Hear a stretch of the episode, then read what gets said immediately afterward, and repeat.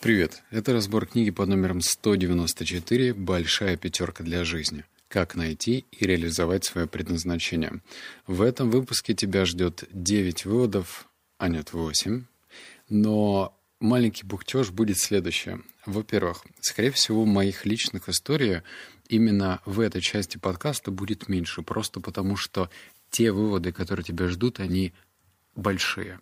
Я фотографировал целые страницы, и это позволит не упустить контекст, потому что если я буду все утрировать или пытаться как-то сократить до нескольких предложений, то, возможно, суть ты не поймешь. Так что здесь будет максимально много контента из книг, меньше своих личных умозаключений. Надеюсь, что ты переживешь без них. А, в общем, предупредил. И второй момент. Автор — чертов гений. Э, я настолько влюбился в то, как он круто пишет книги, что это уже третья часть в его серии. Первая книга, которая, собственно, и появилась в этом подкасте, называлась и называется сейчас «Кафе на краю земли». Затем появилось «Возвращение на краю земли», а третья книга называется «Большая пятерка для жизни». Есть даже «Большая пятерка для жизни» продолжение, но я еще ее не читал. В любом случае, если ты хочешь в то же время и любишь читать, знаешь, такие рассказы, современную прозу, то это твое, потому что это читать максимально легко, очень понятно и в то же время о сложных вещах. Конечно же, фантастику про эльфов читать увлекательнее, но, черт возьми, это жизнь, это жизнь. Итак, переходим к первому выводу. Я тебя прям... Терпение тебе. Выводы большие. Вывод первый.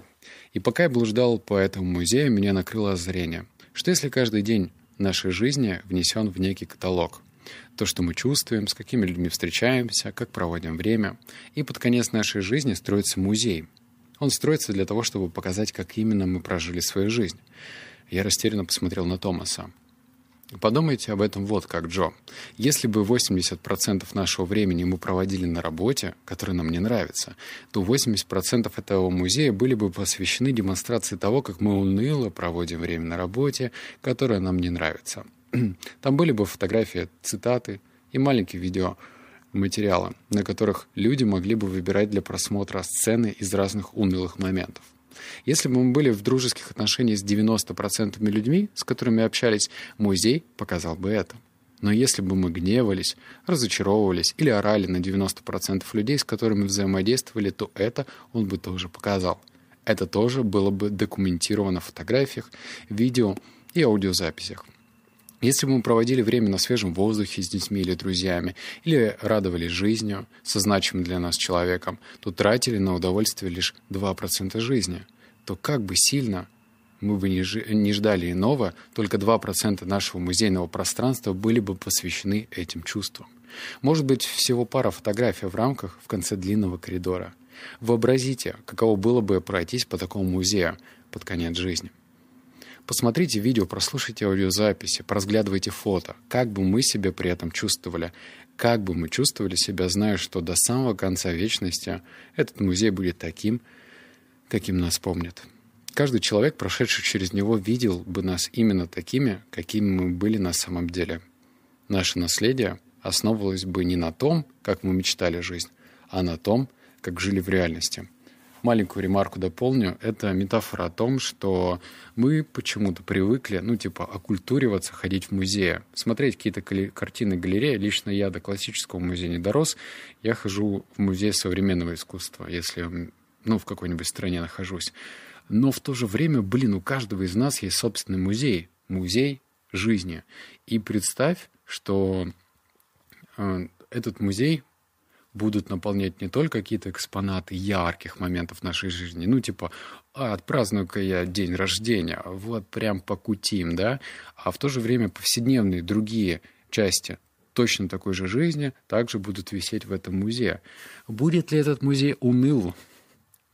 Или он будет интересен и захватывающий, что в него будут ходить все новые и новые посетители? В общем, представь свою жизнь музеем. Вывод номер два. Я говорил, что было мало бухтеть. У меня есть друг, которому принадлежит маленькое кафе. в месте, которое он сам называет «на краю земли». И однажды он, кстати, вот она отсылка к первой части, и однажды он рассказал мне о том, как важно найти свою собственную цель существования, или ЦС, как он любит это называть. Это наш личный ответ на вопрос по причине, по которой мы здесь, почему мы родились, почему мы существуем. Для меня это было мощное переживание, которое никогда не забуду. Мне понравилась эта мысль, что у каждого отдельного человека есть причина, по которой он живет, цель его существования. И когда я думал о своих представлениях, о руководстве и о том, что жизнь — это путь, на котором у нас есть возможность реализовать свою собственную личную цель существования, мне стало все ясно.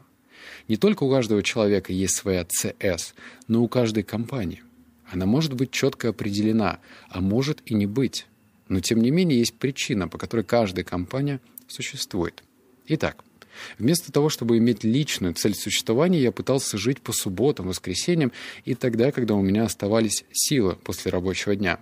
А еще была совершенно иная корпоративная ЦС, ради которой я подолгу трудился в будни. Так почему бы не создать и не возглавить компанию, цель существования которой была бы созвучна моей собственной цели существования? Если бы моя ЦС была точно на горизонте, который я хотел направить в свою жизнь пунктом назначения моего пути, то имело бы смысл основать компанию, чья цель существования была бы той же точкой на горизонте. Или, по крайней мере, точкой в том же направлении. Я рассудил, что если смогу этого достичь, то проведенное на работе время будет доставлять мне большое удовольствие. Я не буду постоянно сражаться во внутренней битве между направлением своей работы и направлением своей жизни. Они будут созвучны. Время, которое я стану проводить на работе, будет также помогать мне осуществлять свою ЦС, как и время, проведенное вне работы. На своем прежнем опыте я доказал, что могу быть очень успешным в бизнесе даже тогда, когда моя работа и жизнь не созвучны. Логически рассуждая, я предположил, что мои успехи могли вырасти по экспоненте, если бы работа и жизнь сдружились. Вот такие вот длинные выводы, черт возьми, тебя будут ждать. Надеюсь, ты не засыпаешь, потому что когда я еду в машине и пытаюсь слушать аудиокниги, это, блин, усыпляет. И вот эта вода, так называемая, между выводами, она позволяет так прийти в себя, так вжих, и пришел в себя. Еще раз. Э, пример из жизни. Вот у меня. Сейчас мы там реализовываем дополнительный проект на сайте Книгли, делаем, точнее, будем пытаться делать э, дополнительные формат, о котором я скажу чуть позже, это секрет секретский. И своему партнеру я прям открыто написал, смотри, постарайся сейчас э, делать только то, что тебе нравится и приносит удовольствие, либо то, э, что делает тебя сильнее, ну, где ты как-то прокачиваешься, либо и то, и другое. То есть, видишь, а, ну и потом сказал, что если тебе что-то не нравится, ты можешь делегировать. Идеальный подход. Ну, по крайней мере, в моем идеальном мирке. Вывод номер три. И то, и другое есть. Однако прежде чем я это сделаю, позвольте мне рассказать вам о философии прибыли Томаса. Прибыль должна быть первоочередным фокусом внимания любой компании. Что? Прибыль должна быть первоочередным фокусом внимания любой компании, повторил я. Но это, кажется, идет в разрез с его э, сосредоточенностью на человеческом удовлетворенности, о которой вы говорили. Вовсе нет. Без прибыли компания не может функционировать. Если компания не может функционировать, то никому не платят. А если никому не платят, то как бы люди не были удовлетворены, они не смогут сколько-нибудь долго в ней задержаться. И очень скоро у вас не будет ни людей, ни продукции, ни покупателей, ни компании. В проигрыше все. Но если компания прибыльна, то люди могут получать деньги за то, что их удовлетворяет. Покупатель довольны, и все выигрыши. Хм. Позвольте объяснить продолжил я. Если главная цель – максимизация прибыли, то, соответственно, главный вопрос – как это сделать. И решение, которое обнаружил Томас, вы точно, э, вы только что слышали. Вы объединяете людей, которые идут по пути к своей собственной цели существования, с организацией, у которой имеется сходная цель существования. Работа приносит людям не только зарплаты, но и удовлетворение. К этому добавляется проверенный временем бизнес-модели, Подписка, реклама, франшиза – то, что имеет для компании наибольший смысл. Пример можно найти повсюду. Они есть в каждой индустрии. И опять же, они доказали свою работоспособность. Каждый человек должен быть на своем месте. Каждый.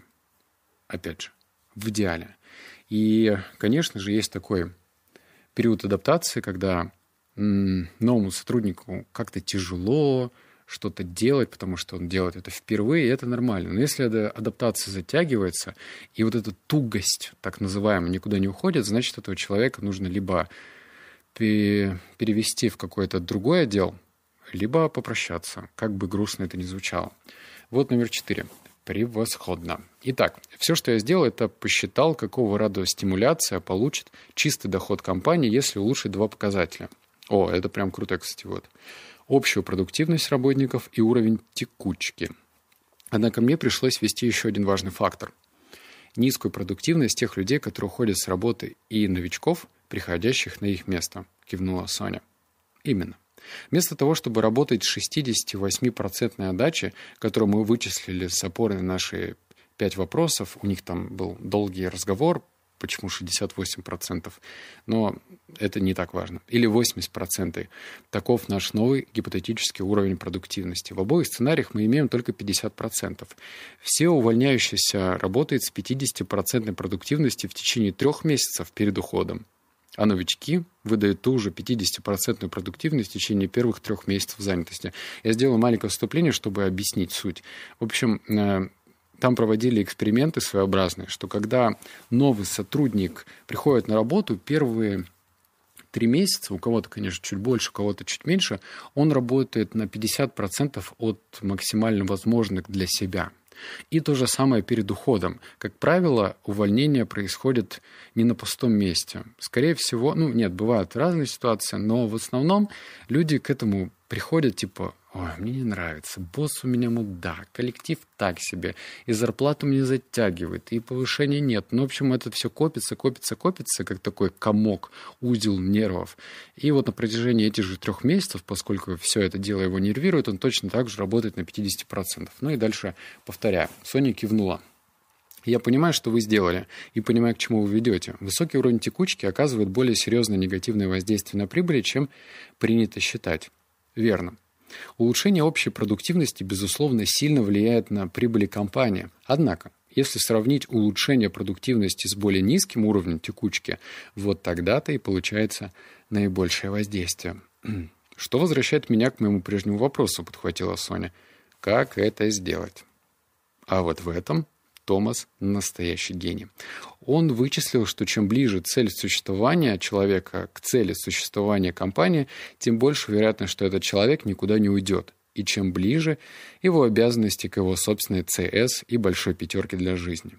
Смысл которой я вам объясню через минуту. Тем он продуктивнее и с тем большей вероятностью не станет искать себе другое место.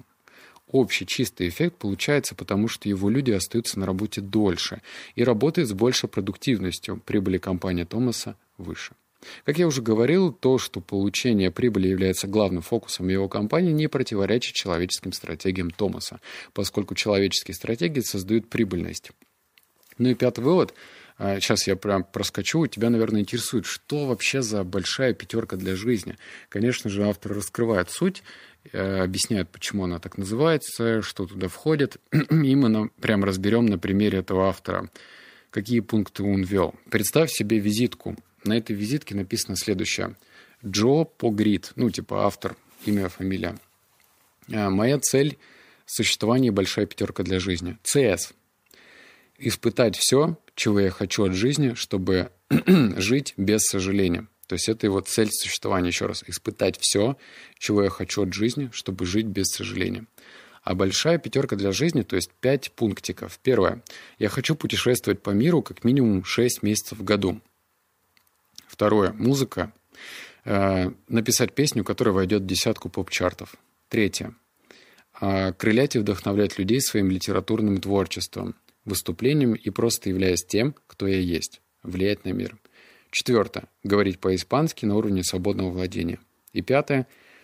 Упражнять разум и тело ежедневно, чтобы всегда развиваться. И, и в конце визитки написано, если вы или кто-то из ваших знакомых могут помочь мне осуществить любые из этих целей, пожалуйста, свяжитесь со мной по адресу. Это тебе пример, как может выглядеть цель существования. И, кстати, цель существования должна быть простой. Она должна быть понятна прежде всего для своего носителя. То есть не нужно придумывать такие очень удобные формулировки, типа «моя цель — изменить этот мир». Блин, сначала из себя измени, научись, а, не знаю, осознанно относиться к вещам, к еде, к окружению. Понимаешь, да, чем разбрасываться такими вещами. А вот э, его цель, она весьма понятна. Испытать все, что я хочу от жизни, чтобы жить без сожаления. Ну, круто и по существу. вот номер шесть. Пример должности. А, я, я ей сказал, что она может выбрать любой, какой захочет. Это она про должность. Но, на мой взгляд, она то самое первое впечатление, которое многим людям получают от компании. Как это случилось Джо? Я объяснил ей, что сам видел, как срывались многомиллионные сделки, потому что люди, звоня в компанию, не могли добиться разговора с нужным человеком. Или же с ними обращались неправильно. И мне ни в коем случае не хотелось бы, чтобы это случилось с моей компанией. «А про многомиллионные сделки это правда?» – вставил я. «Правда. В начале моей карьеры мы хотели открыть совместное предприятие с поставщиками новой сканирующей технологии. И я весь загорелся этим проектом. Из восьми компаний, в которые я звонил, в трех я так и не дождался ответа. После того, как администраторы соединяли меня с автоответчиками, еще в четырех администраторы соединяли меня и ни по одному разу ни с теми, ни с, ни с другими людьми или открыто говорили, что не предоставляют, кто мог бы быть тем человеком. И даже не пытались подумать. Восьмая компания была той, с которой мы заключили сделку. Это была сделка на 16 миллионов долларов, которая сегодня стоит около 40 миллионов в год. Я никогда этого не забывал. Представьте, сколько сделок эти компании ежедневно теряют, потому что кто-то не способен оценить важность поста директора по первым впечатлениям. Э, я чуть-чуть, э, по-моему, херобору какую-то проговорил, да, когда зачитывал. Извиняюсь, но речь здесь про следующее, что, казалось бы, есть такая должность под названием секретарь. Некоторые пренебрежительно называют секретарша, да, или секретарек. И это абсолютно неверная позиция, потому что если поменять формулировку на директор по первым впечатлениям, то его носителя, то есть у того же секретаря, будет и другое отношение к своей должности. Потому что он теперь не просто секретарша, которая по первому звоночку своего босса приносит чаечек, кофеечек, сахарочек и прочую штуковину. Этот директор по первому впечатлению заинтересован, чтобы тот звонящий или приходящий новый человек получил максимум, чтобы как-то ну, выделиться на фоне других, потому что все как раз очень пренебрежительно относятся к такой не очень благородная профессия. Вот номер семь. По-моему, он самый большой, блин. Так что желаю тебе, очень-очень желаю тебе держать в фокусе, про что я буду зачитывать, потому что это полезная информация. Итак, ты объяснил, что большинство решений в жизни состоит из, проте... из простейшей математики. Соблюдается ли неравенство? Представь себе сейчас три буквы. Z плюс U равно P. Z – это затраты, U – это усилия, а P – это производительность. Большинство людей подписывают на Z и U и никогда не смотрят на P, поскольку Z и U находятся в левой части неравенства. Эти люди страдают левосторонностью. Очень впечатляюще, Джо. Я рад, что мои слова имели для тебя такой вес. Так и есть. Кроме того, я уже не раз а, я уже раз десять учил этому на семинарах «Реализуй себя». Мэгги посмотрела на Томаса. Как это связано с книгами? Джо не мог понять, как я могу позволить себе покупать больше 56 тысяч книг в год для людей, которые со мной работают. Поэтому мне пришлось объяснить ему, что если ты хочешь быть генеральным директором, придется научиться вычислять верно ли это неравенство. Большинство людей принимает решения, исходя из того, какими будут затраты, то есть «з». Я же хотел показать ему, что меня не волнуют, каковы затраты в конкретном случае или сколько для этого потребуется усилий, при условии, что производительность P будет больше, чем сумма затрат и усилий. Принимая во внимание все факторы, если производительность будет больше, значит дело стоит делать. Поскольку мы закупаем эти книги оптом, они достаются нам от издателей с большой скидкой. При нашей цене по 10 долларов за книгу общие расходы за год составляют почти полмиллиона долларов. На первый взгляд может показаться, что это много. Полмиллиона долларов – это полмиллиона долларов.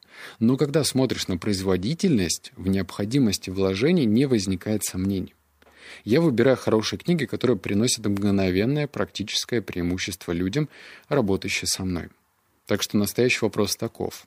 После прочтения четырех купленных мною книг, произведут ли мои люди на 41 доллар больше взвешенных решений? Будут ли они продуктивны на 41 доллар? Или больше придумают ли они э, с... Ой, придумают ли идею стоимостью в 41 доллар или больше в отношении того, как им руководить своими командами? Сумеют ли решать задачу на 41 доллар быстрее, потому что теперь у них есть общие справочные материалы и методы для работы? Кажется, автор забыл про точки, и я растерялся. И ответ – конечно, будут. Я не стал бы покупать им книги, не имеющие как минимум 200-долларовой непосредственной ценности, так что П намного превосходит Z плюс У. А следовательно, это хорошее вложение. К тому же они используют эту информацию не один год. Я делаю вложения однажды, но получаю прибыль от их усовершенствования столько, сколько они со мной работают. Вывод, вывод, вывод. Про пожалуй, тебе тоже нужно будет научиться держать в голове это простое уравнение. Z плюс U равно P. И когда ты будешь взвешивать все свои затраты и думать, а вообще стоит ли они того, кого, что-то книги покупать, курсы, может быть, какие-то сотрудникам или даже самому себе, фу, фигня же это, правда? А потом нужно взвешивать и смотреть, какая часть неравенства выигрывает, какая часть неравенства сильнее. Вывод номер восемь, финальный. Сейчас, глоточек. Всегда вначале пишите концовку. Всегда первый пишите концовку. Начинайте жить так, чтобы вы смогли создать такое существование, в котором однажды, надеюсь, скоро, вы проснетесь и искренне ощутите, что если бы сегодня умерли, то не стали бы ни о чем сожалеть. Не испытали желания, не испытывали желания умереть? Нет чтобы вы пришли к той точке своей истории, на которой могли бы умереть без сожаления. Это может прозвучать банально по сравнению э, с жизнью в целом, но научитесь писать концовку первой и в других вещах. В то утро я на собственном опыте научился писать концовку первой во всем, что я делал. Какого рода компанию я хочу создать, какого рода руководителя я хочу воспитать, какого рода отношения я хочу построить с женой к нашей десятилетней годовщине. Я сделал это такой неотъемлемой частью своей жизни, что даже в мелочах, вроде рядовой деловой встречи, я спрашиваю себя, как будет выглядеть эта концовка, чего я хочу достичь, как я хочу себя чувствовать, как я хочу, чтобы чувствовали себя другие присутствующие. Томас на миг опустил глаза и тихонько вздохнул. «Марк, жизнь проходит быстро. Я не могу поверить, что прожил 55 лет. В каком-то отношении мне кажется, будто я только что родился, и все же на самом деле мой путь здесь почти завершен. Мы либо пишем концовку, которую хотим для себя, а потом создаем жизнь, которая приводит нас к ней, либо в итоге проживаем чью-то чужую историю и получаем концовку, которая бледнеет в сравнении с той, что вы написали бы сами для себя. Я не буду рассказывать сюжет, почему там вот такая вот грустная нота, потому что это будет неправильно, это, знаешь, такие спойлеры. Но все же я рекомендую тебе, если тебя интересует организационная структура, метод взаимоотношения со своими сотрудниками, с партнерами, то прочти эту книгу. Она будет читаться очень легко и понятно. Лично я записывал эти инсайты в самолете, и прям, ух, волосы дыбом были. Я рад, что я прочитал. Прочту и вторую часть большая пятерка для жизни продолжение, но чуть-чуть позже. Не обессудь за мои э, моменты, когда я просто запинался, потому что это третий подкаст за сегодня, который я записываю, и я уже не в России. Сейчас я грею задницу свою в Бразилии, и я принял решение, что лучше я запишу все здесь. Но с заплетающим языком. Все. Обнял, поцеловал, заплакал. Услышимся в следующем подкасте. Покеда.